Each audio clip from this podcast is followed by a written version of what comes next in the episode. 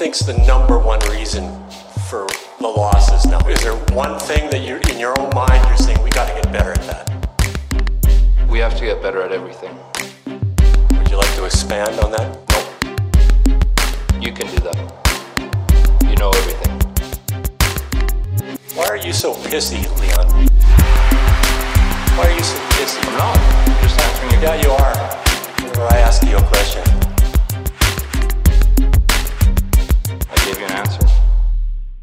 Hey, hey, hey, everybody. This is Five Hole Fantasy Hockey. I am your host, Zac Vogel, and with me today is me, myself, and I. We'll see what the night brings. I was alone. I was all by myself. We got some Tuesday trends going on tonight. Uh, you know, we're going to, you know, talk about uh, actually a, a real new big policy coming up that's going to, you know, kind of play into our injury report. And uh, we might get a little swifty with a little bit of hot guy check in. I haven't had a hot guy check in for, for a little while. Let's start off with the injuries. And I think right off the bat, we're going to have to start off with the biggest news in the NHL today, which goes along with injuries, and that is the NHL will not be testing asymptomatic players once the return of the All Star break happens. Now, I believe the All Star break starts February 3rd. After that, they won't be testing asymptomatic players. I believe they are still going to stick with the five day rule for players that have tested positive for quarantining but they have seen a you know a slight decrease the prior two weeks i believe there was 180 players put on covid protocols and the two weeks prior to that it was in like the low 200 so really it hasn't seemed to me like it's gone down that much but I do feel like it is a step in the right direction. We're still going to have to do the testing for going across country lines as far as, you know, the US and Canada goes. So you're going to get tested there. But otherwise, it seems like a step in the right direction. We need to start getting these uh, these lineups back in order, especially with you know the the playoffs kind of right around the corner. I, I know it doesn't seem like like they're that close, but they're going to sneak up on everybody like they do every year. Is a pretty big thing for me. I I, I definitely wish I could uh, get the guy's opinion on this, but I'm sure everybody would agree that this is, you know, a good thing. I mean, so far this season, over a hundred games have been postponed. That is a lot. And I mean, I know we're all talking about, oh, well, they're going to, you know, make some of them up during the Olympics and everything like that. You ain't making up 104 games in two weeks. Just, just not going to happen. But I mean, it is going to take a chunk out of them. And we are going to start pushing towards, you know, maybe a little heavier schedule for some of those teams that have a lot of postponements, especially some of these Canadian teams. We've talked before about should we be picking players up from those teams or, or, or trading for them coming into the end of the fantasy season here. I know the general consensus was no, but at the same time, I do understand the the thought of the devil's advocate here, where well, they're gonna have a lot of games coming up and and and all that. But i'm kind of in in a wait i'm kind of in a wait and see mode. You know I, I find myself in this mode a lot and maybe that you know hurts me in the long run sometimes but also it helps me in the long run as well. I'm gonna wait and see exactly what these schedules have to behold because it's to be hard to just trade for a player that you don't know that you're to get the kind of return that you're looking for you don't know when these games are going to get made up. Now, I get it, they're going to get made up at some point in time, but it very well may not even be during your fantasy season.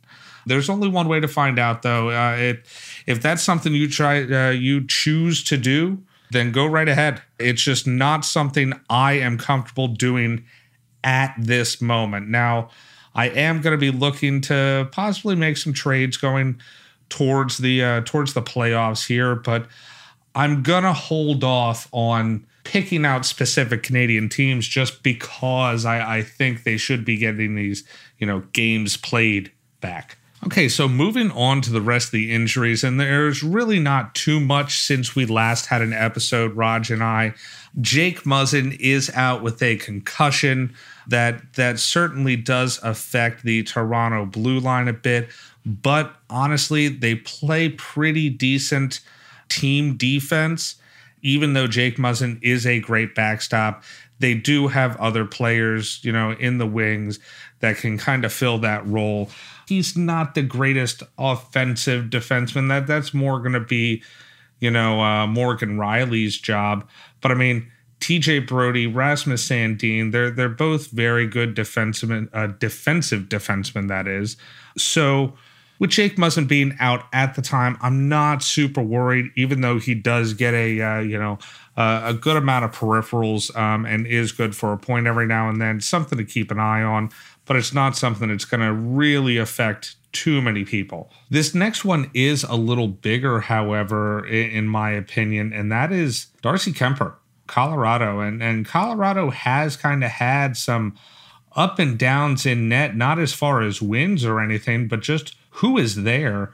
You know, you have to think that Francouz is going to take a bigger role with Darcy Kuemper being day to day, but that is just a day to day. He's just he's just down to dance and he he might be back in the lineup come later this week.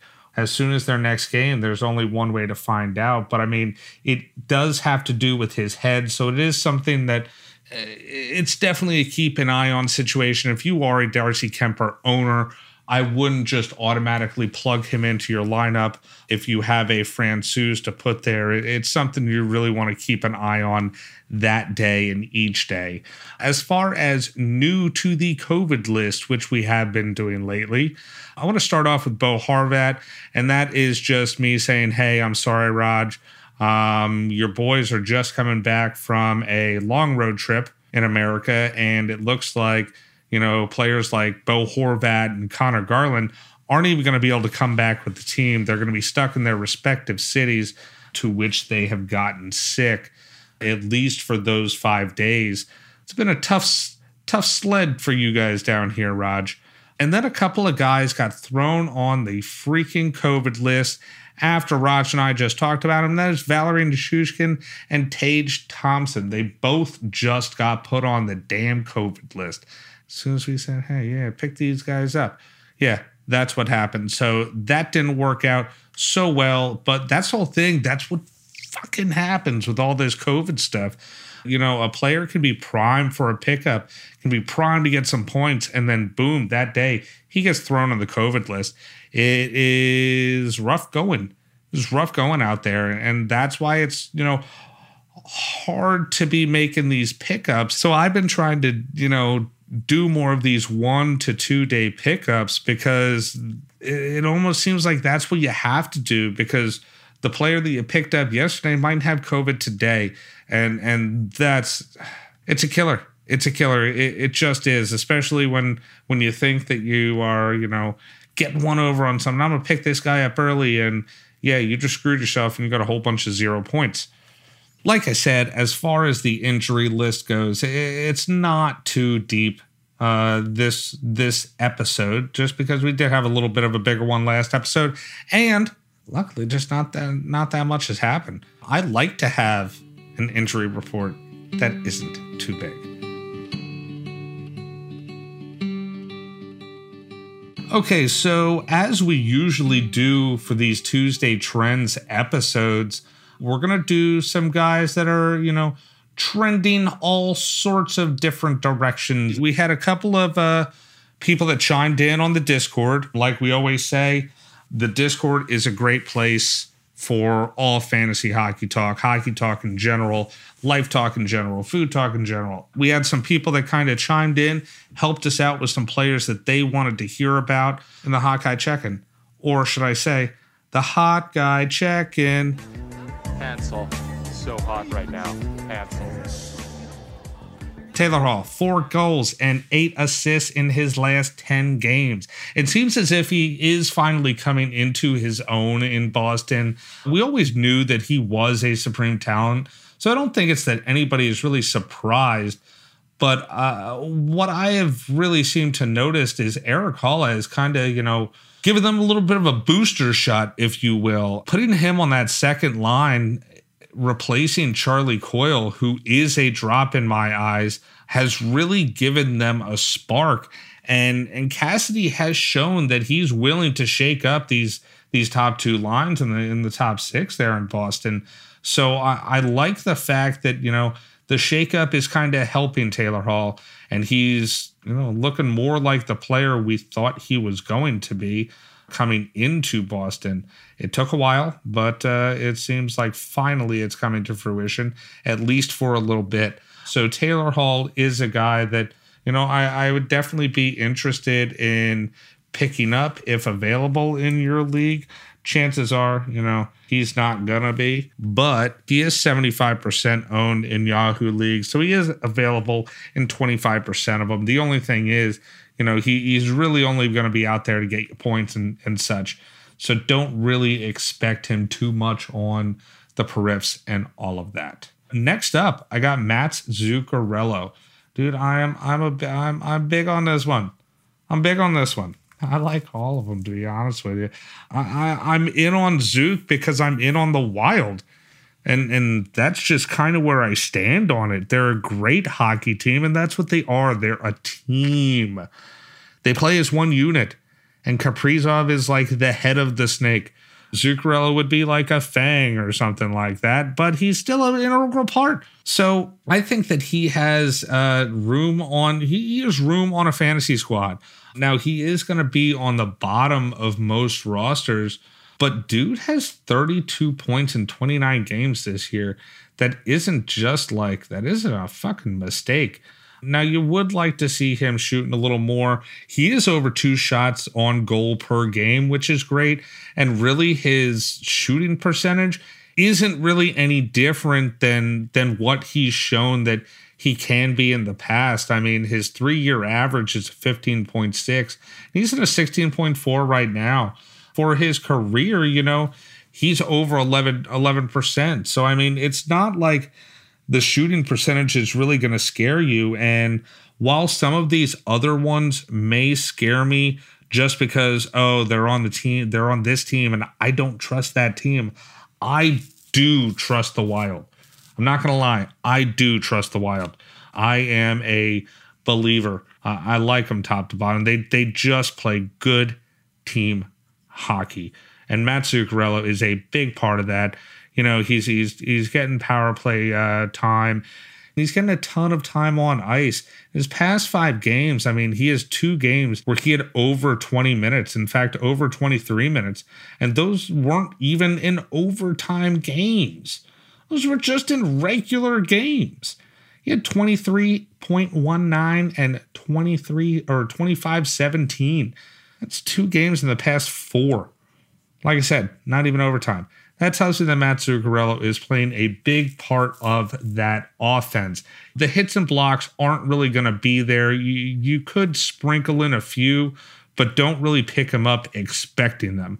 That's for sure. I mean, he's only going to give you one a game or so, more more likely less. But really, you're you're there for the points, and him having that attachment to Kaprizov right now is just huge. He keeps going, and I like Mats Zuccarello big time. Hawkeye check in, all fucking about it. Johan Larsson, time to bring even myself down to uh down to earth. You know what I mean? He is top line, second power play, and certainly a chance you know, at getting points on any, any given day. But the whole thing, just like I trust Mats Zuccarello because I trust the Wild, I don't trust Johan Larsson for the sole fact of shit, I, don't trust the Arizona Coyotes. If you trust Arizona more than I do, then good luck to you, my friend. Then good luck. If the Coyotes have a favorable schedule, however, I'm in on them for a daily stream. Don't get me wrong, I'm in on him for a daily stream, but this is not a hold for me.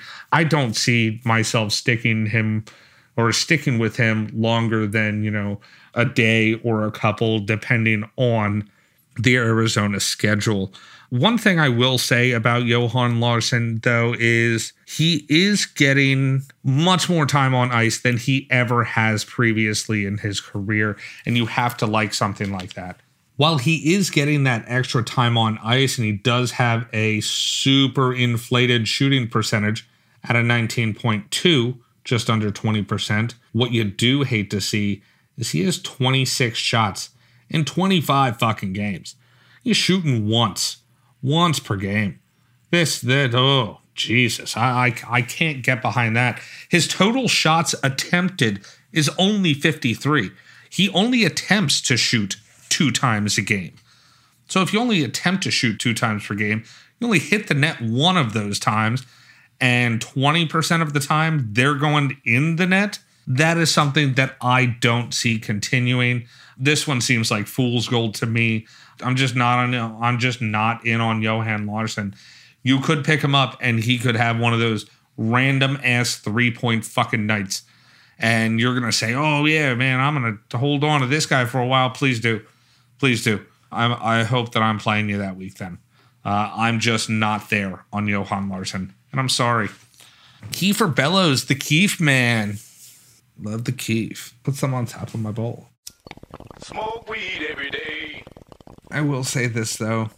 This one's really hard for me to get behind. It's more of a shot in the dark than anything else, in my opinion. He is on the one good offensive line in New York, playing with a playmaker like Mathew Barzal, but there just isn't enough for me to see him as a long term hold. The shots are minimal, and the periffs are just, well, to be honest with you, they're they're kind of jack shit. I mean, you're hoping that you get something from him on points, and on a team like the Islanders, just don't think that that's going to happen all the time. Like I said, he is on that one good line, but I mean, dude, this guy on the year only has five blocks. So, like I said, periffs not there. The shooting percentage isn't horrible, but still, he's only shooting just over one time per game which I, I cannot get behind. I do like Matt Barzal, and I, I like that. I like that proximity to that top line. That is the only thing that kind of has me going a little bit here. Like I want to like Kieffer Bellows. I think that's my problem. I want Kieffer Bellows to be a, you know, a Zac kind of guy, but he just gets moved around that lineup too much where he might have some top line time now. He might be getting some more time, you know, on any given day, but he can also be moved down to the third line on any given day. That's not the worst third line in the world, but still, I want somebody who's playing with Mathew Barzal. And if Kieffer Bellows is down on, you know, that second or third line, I'm just not as interested. I'm just not. It's just the way it is. Now, he is hot right now, and he is you know, on one just like Johan Larsson. But these last two players, I do not suggest. I don't suggest. Now, you can pick them up for a one day thing, but I'm not personally doing it. One guy that I am personally interested in picking up and have been all throughout the year until people finally started catching up on it is Ivan Barbashev. I love it, love it, love it. He's good, he's good, he's good. I like him. He's on that top line in St. Louis and seems solidified into it too. I think that's my favorite part. He is really solidified into that top line. Now he has, you know, as we always seem to talk about, he does have a high shooting percentage, but his lowest shooting percentage of his entire career is an 11.6. Now he has had his, you know, most points so far for an entire year, and that's 34 points in 38 games. Now, he has never gotten that first line time or anything like that, but he's getting over 17 minutes time on ice this year. When over his career, he's been right around, you know, uh, 12 and a half minutes or so. So he's getting almost five extra minutes time on ice. That's big that is that is big time. That is big time, and I don't care who you are. On top of the fact that he's on a good team, he's on a good line, and he is getting all the chances possible. I love this Ivan Barbashev pickup here. Now, you would like to see him shoot a little more, and I understand that. I always want to see everybody shoot a little more, but it's almost like that's not his first job on that line. I, I think that's where I'm coming from. He is not the number one threat on that line. Ryan O'Reilly is the number one threat on that line. Now, for scoring, I would say that he is the number two threat on that line because Brayden Schenn, to me, while on that line right now, is more of the passer. And and the same could be said for for Buchnevich if he were to be back up there. And honestly, uh, even Perron. Uh, Perron generally seems more of the playmaker type to pass it on to O'Reilly. Now, Barbashev could feast on, you know, these passers passing to him or also getting assists on those O'Reilly goals. I like Ivan Barbashev in a big way. This is actually really the one that I'm glad that no one is here to throw a damper on because I hope he keeps on going, to be honest with you. Like I said, the scary part is that shooting percentage, but he does seem to go up and down for shots on goal, which I don't like. You know, he'll have four shots on goal one game and then fucking zero the next. I don't know what to heart, I don't know what to think, but my heart does tell me that he keeps getting points, and I'm not ready to get off of this until he stops. Now, I think next I want to still stick with kind of like the hot guy check in idea, but maybe go to guys that we're hoping are, you know, coming off of, uh, of a little bit of a, a slump, if you will. First, I want to start with Jeff Petry. The last Jeff, the last time Jeff Petry went on a two game point streak like he is right now. He had 17 games in a row without another one. He has a chance at points, and that's about it, obviously, considering he gets decent deployment, but he's lost that top power play unit. The season he is having is just downright crazy. Four points in 30 games. Is knucking futs. And that's considering he has scored double digit goals for the past four years. On on top, he scored 40 plus points the last four seasons. So he will turn it around at some point in time. And I, I don't doubt that. He's not going to be bad forever, or at least this bad forever. But I don't know when that's going to be. I know I would have dropped him already if I had him. I would have. I would have 100% dropped this man. But he is still going to get you those hits and blocks. I mean, he is still going to get you the periffs. And if you have time to wait it out, then then I suggest you do so. But four games and or four goals in 30 games is just wow. It's it's that's like epically bad. It's almost like he's trying not to. Like I said, he's gonna come back and so are the Montreal Canadiens. They're they're gonna be good at some point in time, but it's not gonna be today and it's not gonna be tomorrow. I don't really even see him being a viable, you know, hold for the bulk of the rest of the year. They could catch some lightning in a bottle, but I'm not really expecting it. Next up, Jason Zucker. You know what Jason Zucker is really fucking happy about? Getting Malkin. He's really happy that Evgeny Malkin is playing again and that Evgeny Malkin is on his line. Zucker just, I don't know. It's like, I don't know what I was expecting. Like, I. I know what I was expecting. I was expecting him to be better when he went to Pittsburgh. Is what we kind of talked about, you know, before, and we talked about it a bunch of times. Like, a good player can go to a good team and just not fit in. And that seems to be Jason Zucker to me. I see him as a temporary hold for now, though, but that's at best. If he's going to be attached to Evgeny Malkin and Kasperi Kapanen on, on the other side, but mainly it's Evgeny Malkin. He can drive play and Kapanen can score his own goals, but J- Jason Zucker is more of a I'll stuff it in down low when you take the shots kind of guy. So if he's not plugging those in from down low, he's not really going to get too many points. Luckily, Evgeny Malkin and Kasperi Kapanen are more than happy to shoot the puck. So, like I said, he he is happy that that Malkin is back. I don't know really what to expect for the rest of the year. I expect him to be, you know, worth a, a temporary hold. Um, and then when the magic dies down, then when Evgeny Malkin, you know, goes to his little slump, I'm sure he's going to do all right to start, but then he's going to hit a wall somewhere after he's played a couple a couple games.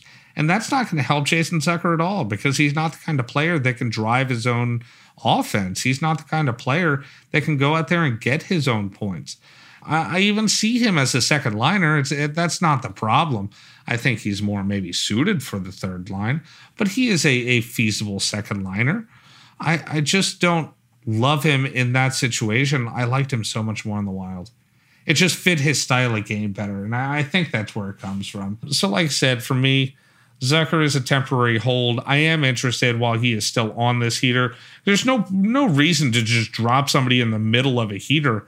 I understand that, but don't wait around too long for once the bottom does finally drop out. Last up, I want to go to Josh Norris. And I know that it, it it's weird to even have him on this side. You know, he could just straight up be on the hot guy check in instead of coming out of a slump. But I'm going to say he's coming out of a slump because he just had his longest pointless streak of the entire season snapped last game. And that was at only three games. Three games where he didn't get a point. That was the longest streak of the season for him. Man, that that just some kind of craziness. The only thing is, they have gone through a lot of adversity this year, and Josh Norris has really stuck with it. I do still think, though, that his biggest strength could be his biggest downfall as well. And, and like I was kind of, you know, hinting at, there is a caveat, and that is it's the line that he plays on. The whole thing is they are for real, for real. Like they are fucking for real. Tkachuk, Norris, and Batherson are a very good line. Their styles of play complement each other so well. Um, Josh Norris strikes me as more of a facilitator with Tkachuk there to whoop anybody's ass and still have the skill in the hands to score, while Drake Batherson Drake Batherson can just score from anywhere. He's a playmaker and a sniper all wrapped into one. If they start to get split up over time, and that could be for a variety of reasons, whether it is injury or COVID or God forbid, trades and such like that, then I think that that could really start to hurt him. Obviously, I think it would. Earlier, though, I did say that he has shown the ability to drive play when, you know, a Batherson and Tkachuk aren't there every single game. Most of the time, there has been at least two of them on that line and, you know, a, a player in there to mix in. As we've seen Batherson be out a little bit. Well, I mean, so was Norris too, but he is having a hell of a season. Very high on Josh Norris, but really, it's that first line. It's that first line. Without that first line, I'm not interested. I am interested in any three of them and Thomas Chabot. Other than that, you are really barking up a tree. You're really barking up a tree.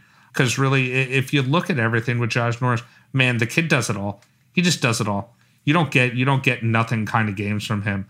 He has great time on ice. He has hits, blocks, shots, points, everything, power play, everything, faceoffs, everything. In fact, he is really fucking good at faceoffs. Like really fucking good at faceoffs. Just in his last game, in his last five games alone, he doesn't have a single game under 50%, and two of those games are over 60%. Josh Norris is really freaking good, and not enough people are paying attention not enough people have him on their team.